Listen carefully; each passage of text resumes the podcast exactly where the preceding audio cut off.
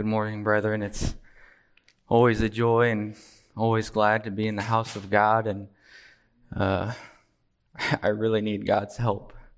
So if you'd go with me before the Lord in prayer.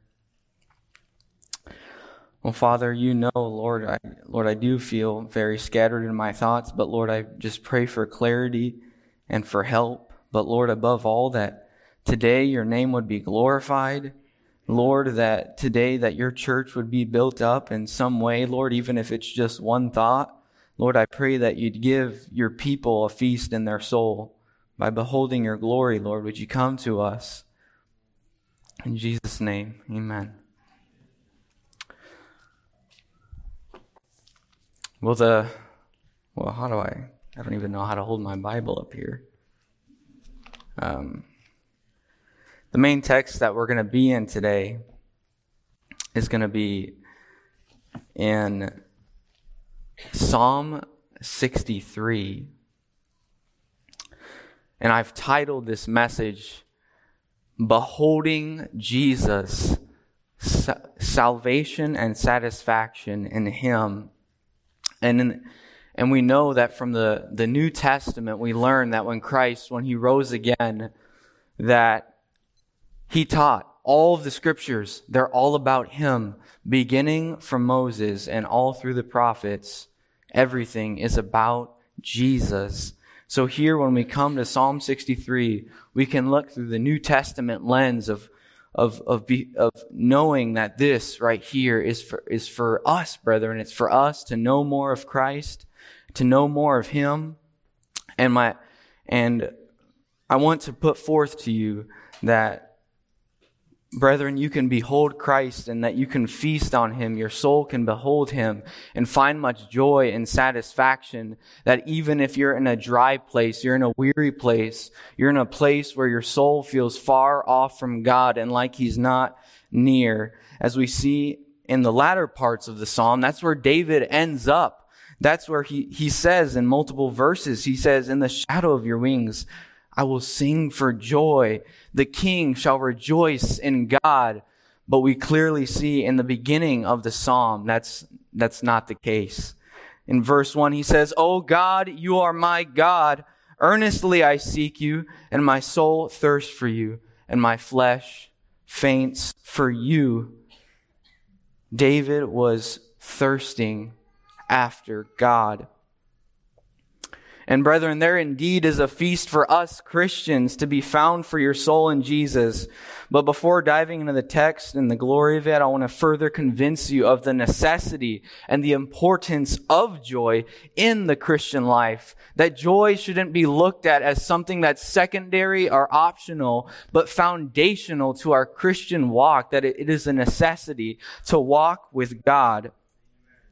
Brethren, God has created every single man on earth to, to seek sat, to, well, He created us to find joy in Him, but, but sin has ruined that. And now every man on this earth, Christian or not, seeks satisfaction in something.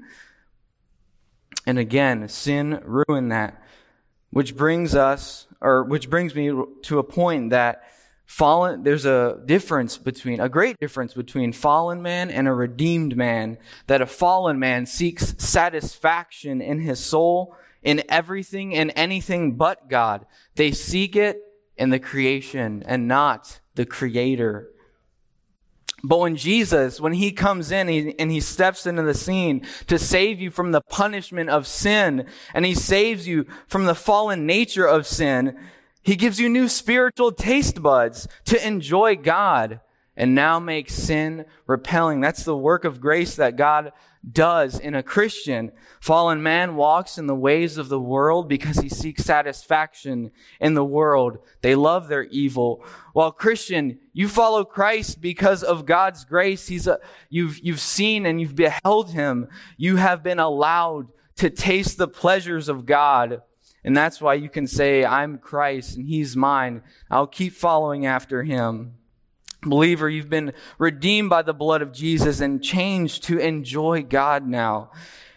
And here are the, some of the reasons that you need to keep enjoying Him and keep fighting for your joy that is in Him and in Him alone.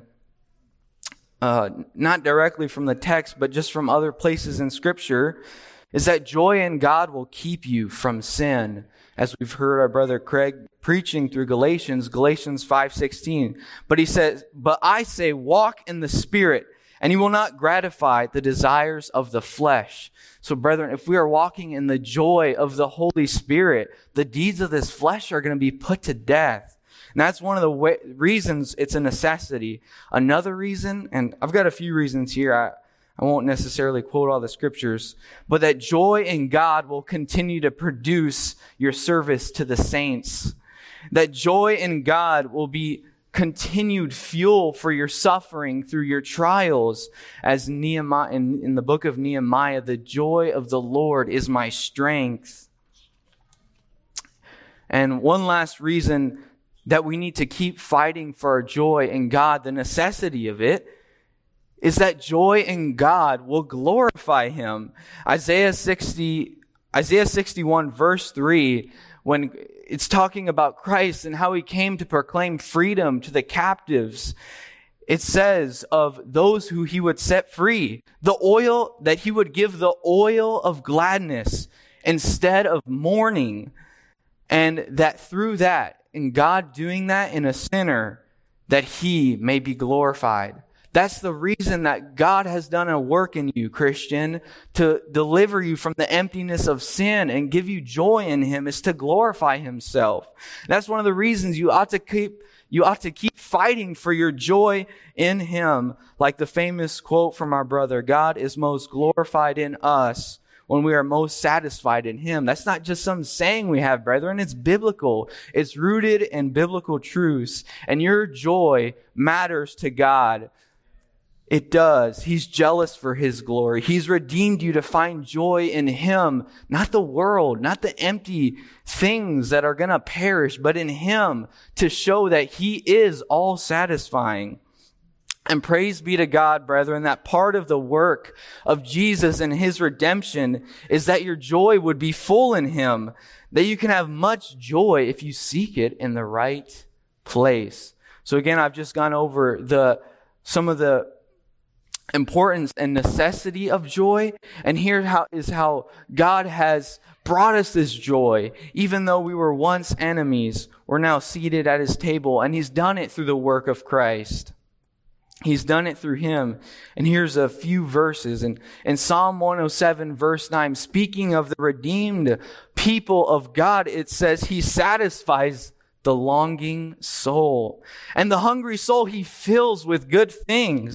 Isaiah 61 verse 7, instead of your shame, there shall be a double portion. Instead of your dishonor, they shall rejoice in their lot. Therefore, in the land they shall possess a double portion.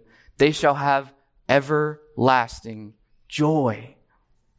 That's again what, through the work of Christ, Him taking our shame, all of our dishonor that we had, He in return gives us everlasting joy.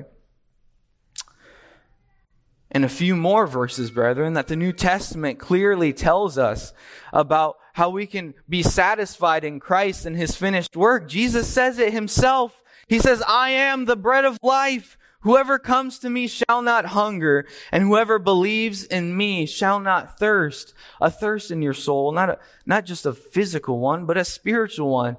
Christ is your spiritual need, and he fulfills that. In John 7, 37 and 38, Jesus crying out, if anyone thirsts, anyone at all, let him come to me and drink. Whoever believes in me, as the scripture has said, out of his heart would flow rivers of living water. The salvation of Jesus, brethren, is eternally satisfying. Christ gives a salvation that is accompanied with satisfaction. It's not dry. So, brethren, if you're feeling dry, you don't have to stay there. You don't have to remain in that place. So, again, that's, I just wanted to put forth that, brethren, Christ really did. That's part of his redeeming work to, to give us this satisfaction in him with the new taste buds that he's given us.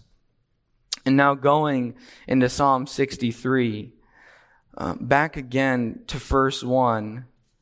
I'm it says, A psalm of David. when he was in the wilderness of Judah. O God, you are my God. Earnestly I seek you. My soul thirsts for you, and my flesh, it faints for you.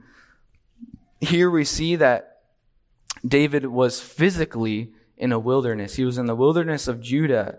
And David ended up in that wilderness because of his enemies. It was uh, maybe either Saul or Absalom pursuing David, and David had fled to the wilderness. We don't know exactly when that was, but we know why he ended up there. It's because his enemies were pursuing him. And even in Psalm 63, verse 9, he talks about those who seek to destroy his life. He says, But those who seek to destroy my life. So, brethren, even though that David here is in a physical wilderness, this psalm, it's about the spiritual state of, of him, not, not just physically. And we know that because he talks about the inward things. He talks about his soul thirsting for God, his flesh fainting after him as in a dry and weary land where there is no water. And brethren, we do have those new desires to enjoy God, but you, you quickly come to realize in the Christian life that not only do you have new desires, but you also have new enemies when you become a Christian who hate God and the good of your soul.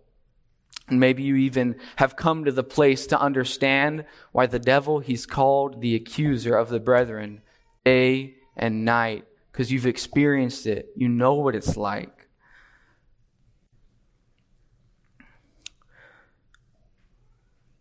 So, David here spiritually in a dry place because of his enemies. So the Christian too can end up in a spiritually dry place because of his enemies. Maybe you're there today. But Christian, you can take heart. We can find much encouragement in the psalm as we continue to go forward.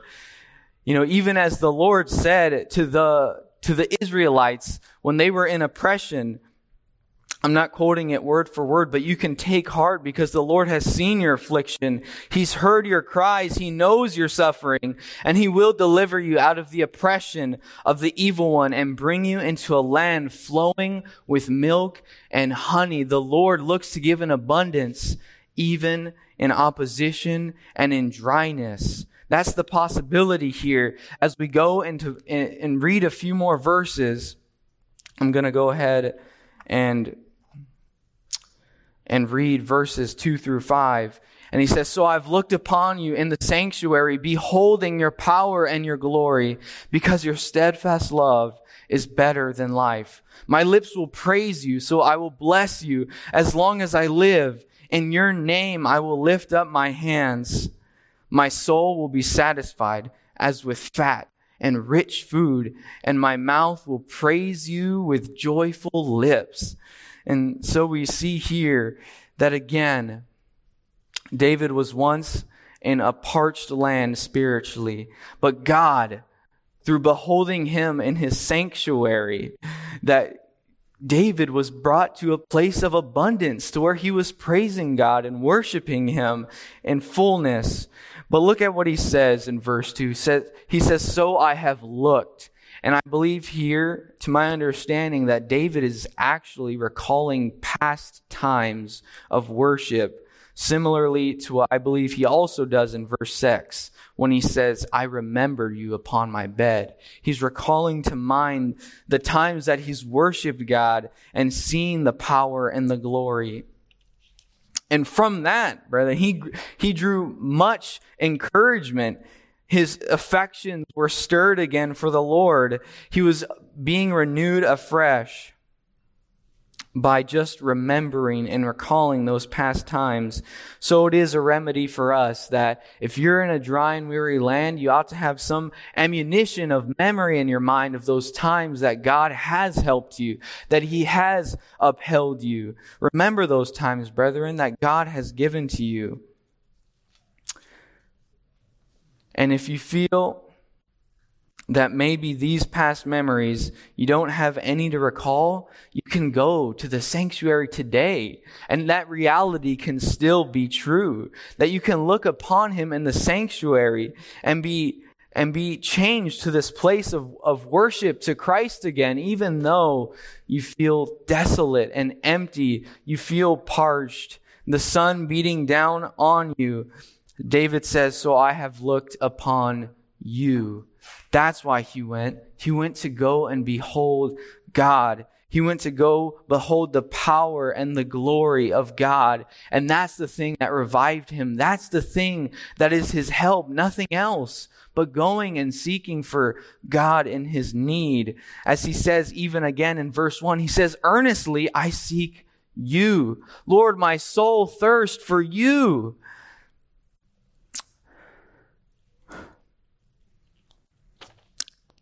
And here he says, He went and looked in the sanctuary, beholding your power and your glory. And for the Christian, again, knowing that we were New Testament Christians and Christ has, has bought for us through his blood access to the holies of holies. He has bought us the place in which we're going to spend eternity with God the sanctuary of God is the place where God dwells. And now God dwells in the highest of heavens. His throne is in heaven. In Christ, he sits at the right hand of God. So that's where we ought to look. That's where we ought to behold is that we can behold the power and the glory of Jesus Christ, him who's seated at the right hand of the Father. And that would be the thing that stirs you and revives your soul again.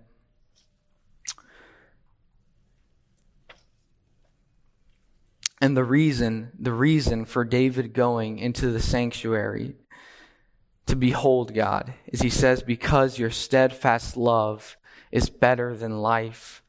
You know, when I, when I was actually thinking about this verse, one of the first times was when our brother Ryan went through that small season of a trial, not knowing what was going on uh, if he had a possible brain tumor or some major sickness. But our brother, he could still praise God because the steadfast love of God, it's better than life. What Jesus has given him is better than life. And so it is for every single one of us that you can be going through any trial, various ones, but the steadfast love of God, it's better than that. It can be a remedy for you the steadfast love of God for you, Christian. Just as we heard in the first message, Christ is willing. He's so willing to cleanse. And through his cleansing power, he also sets his committed love unto you.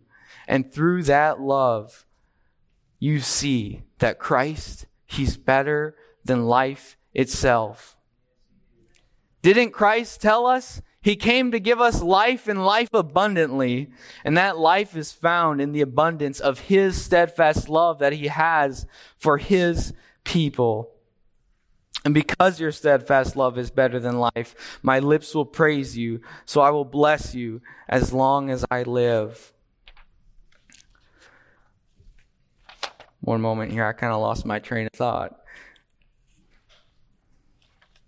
So, Christian, I say all these things to continue to give you encouragement, to keep earnestly seeking after God, because it is indeed possible that though you be in a place where you're dry and it feels like God is far off, that He would once again manifest himself to you. That's what the Lord told us. He says, I will come to you and I will manifest myself to you. Take those promises to him in prayer. Go to the sanctuary to go behold him. Keep seeking after him and not the things of this world.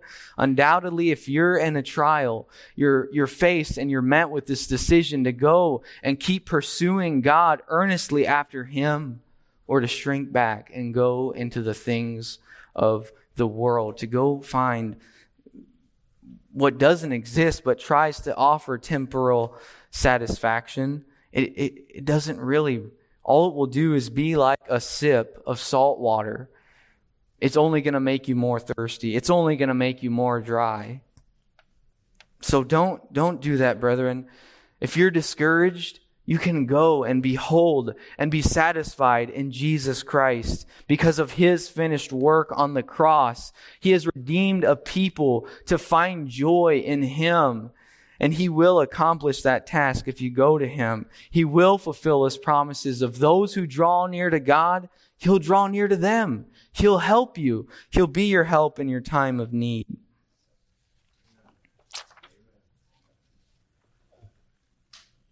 Right, and just like you know, sometimes you have a good meal, you have some, maybe you had some good wings, you get some, a little bit of, of sauce on your lips. When you eat some wings, well, when you eat of the Lord Jesus Christ, you get praise on your lips. That's what you have. That's what David says. He says, So I will bless you as long as I li- live. In your name, I will lift up my hands. My soul will be satisfied as with fat and rich food, and my mouth will praise you with joyful lips. You feast on Christ, and indeed, He does give you a feast, and that's the reason you're full of praise. It's like when me and Evan went to the Middle East, and there we're eating our food, and we eat, we eat everything on our plate. They just keep giving us more. It's not coming to an end. They just keep filling it up. Brethren, keep going to Christ. He'll keep filling you up. He'll give you more and more. It's never ending. The joy that is found in Christ. It's so much. He gives us a full feast to delight in Him. Brethren, keep fighting for this joy. It's worth it. It's worth it to keep seeking after the Lord and be revived in your soul.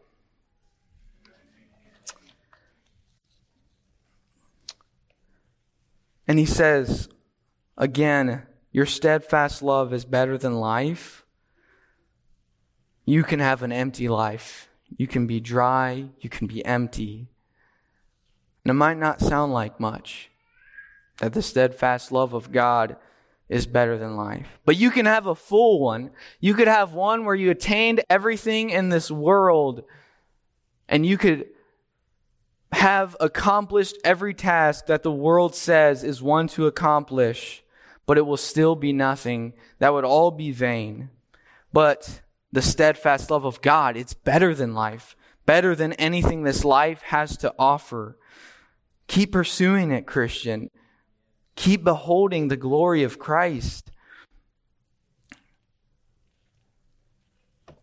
Let's see, wrapping up here, I had some other thoughts, but I just want to give one last plea to you who do not know Jesus and you've never tasted nor seen or beheld this glory. I, don't know how to describe it to you. Even uh, John, John Piper here, he has something that he wrote down. I forget what it is, but he essentially says, I don't know how to describe glory to you. It's like trying to describe beauty. It's better, he says, it's better to go uh, to point than to describe. And so I want to point you to the glory of God. I, I don't know how to, to portray it to you, but you can go and you can see it for yourself. You can see why we pursue after Jesus and eternal, unseen things and not the things of this world. You can find out why for yourself if you go and seek after Him. And if you don't, Christ might say to you, as he said to the woman at the well, You would have asked me, and I would have given you living waters. That all, that's all it takes is you coming to Christ and asking him. You don't want it to be said to you on that last day that you did not receive because you did not ask for the eternal good of your soul, the satisfaction of your soul. Christ only how abundant is the goodness stored up for those who fear him? It's only good. It's only good to follow the Lord Jesus Christ. So I would, uh, for the unbeliever who's not a Christian, I would ask you, please think about the things of your soul. The fleeting things of this world will never satisfy, but Christ always will with his salvation that he gives, deliverance from sin. And you can experience this. You can experience your soul being satisfied as with fat and rich food that comes through Jesus, the true bread of life. Well, I think that's about it, brethren. just would like to close in prayer now. Well, Lord, we just thank you, Lord. I thank you for such wonderful truths, Lord, that you did come to die for guilty sinners, that those who are far off, Lord, that we were empty, Lord, we were wandering in the wastelands, in the wilderness, but you found us. Lord, you heard our cries for you and you satisfied our soul. And Lord, I pray you would do that in some that, that don't know you, Lord. I pray you would give them a satisfaction in Jesus Christ. And Lord, I also pray for the saints who are struggling and who are in the weary land. Lord, would you show them your glory? Lord, would you revive their hearts again, that they would glorify you as you said, Lord, that you would do these things, that your name would be glorified. In Jesus' name I pray. Amen.